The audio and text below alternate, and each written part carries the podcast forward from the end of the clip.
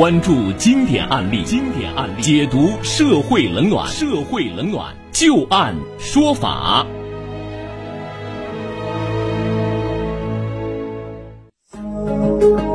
好的，欢迎大家继续关注收听由志金和律师张玉柱为您带来的旧案说法。接下来我们依然要和大家聊到的案例是有关于网络购物的。再来看看验货环节所出现的一个纠纷啊。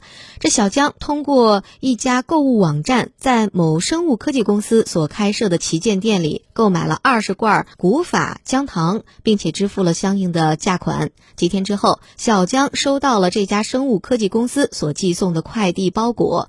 在收件的时候啊，这小江就感觉这个包裹的体积与重量与所购商品是不相符的，于是和快递员当面开箱查验，并且录下了开箱的视频。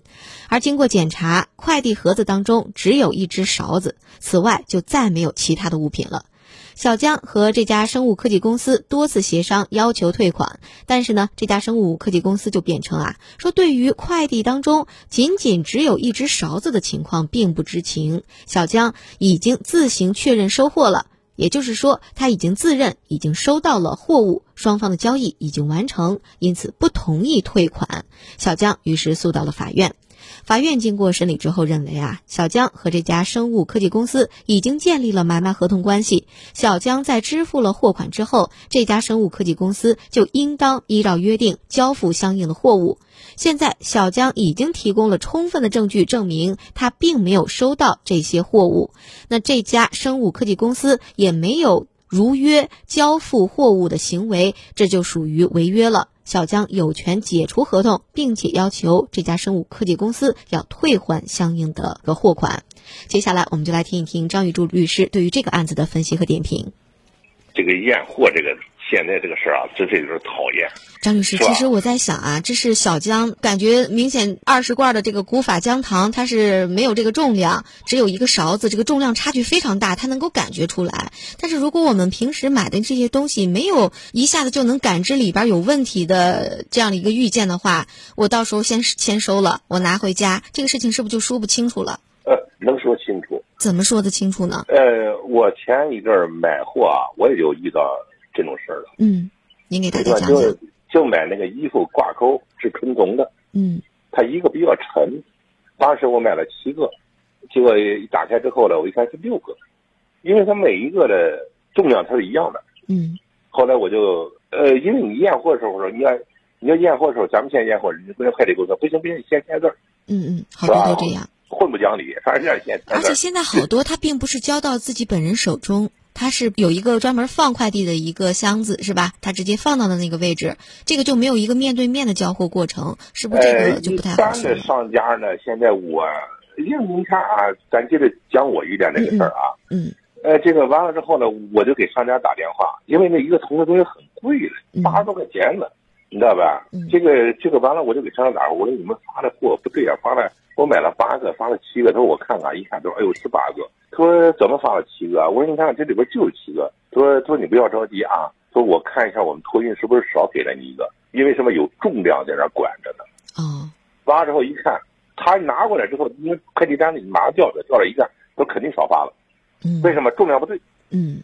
他说没事，再给你补一个。哎，所以说像他这种情况呢，这第一，他在这个快递员给他给他给他接包时候，肯定先让他签的字儿。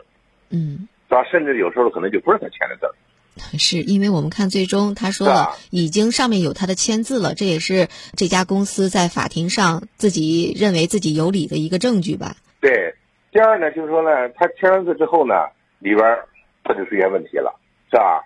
这个里边这个货有两种情况，第一种情况呢是商家已经给放进去了，走到快递公司他们给吃了，这种可能性存在的，存的概率极高。那么在这个时候呢，就要看什么呢？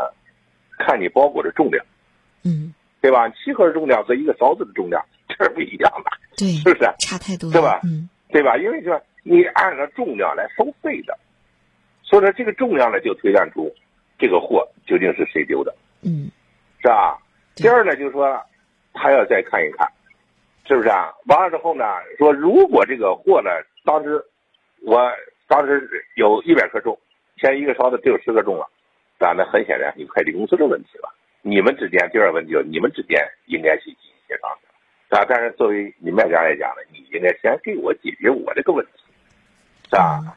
再一个就是，像他这种卖家的，现在这个商家们现在在网上卖，他也非常珍惜自己的荣誉的，但是珍珍惜自己信誉的，嗯，是吧？但是你看我们这个买货手啊，这个碰到过卖完之后他就跑了，卖一段时间跑了。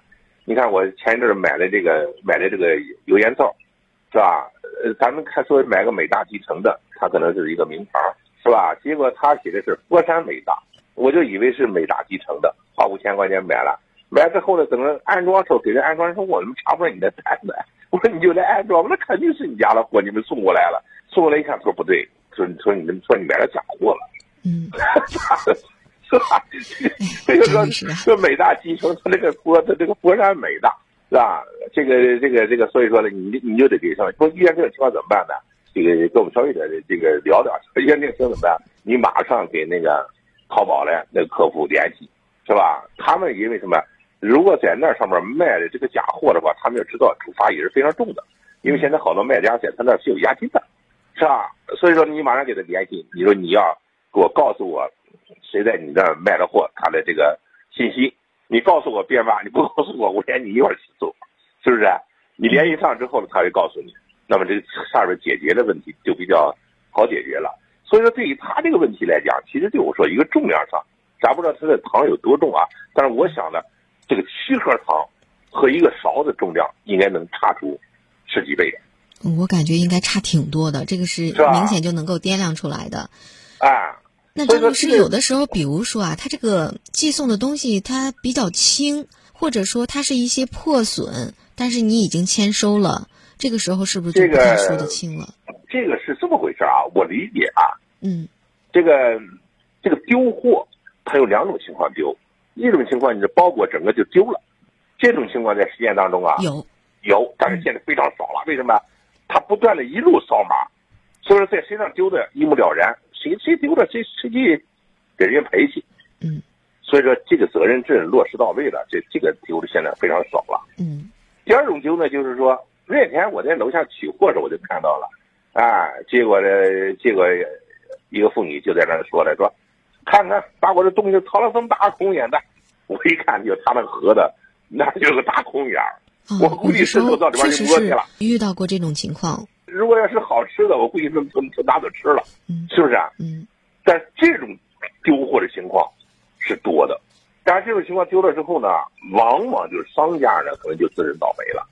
你看，要价值不是特别高的话，商家害怕你给差评啊，嗯，是吧？你你给差评，真的这个这个对他也损失太大了啊！和你这一单相比来讲，真是损失太大了啊！而且你看，我们去买货的时候，你再看看那个好评。那好评如没一个差评的，那你赶快躲得远一点，是吧？再一个就是说，看他那个那那个几个钻几几个钻那个东西。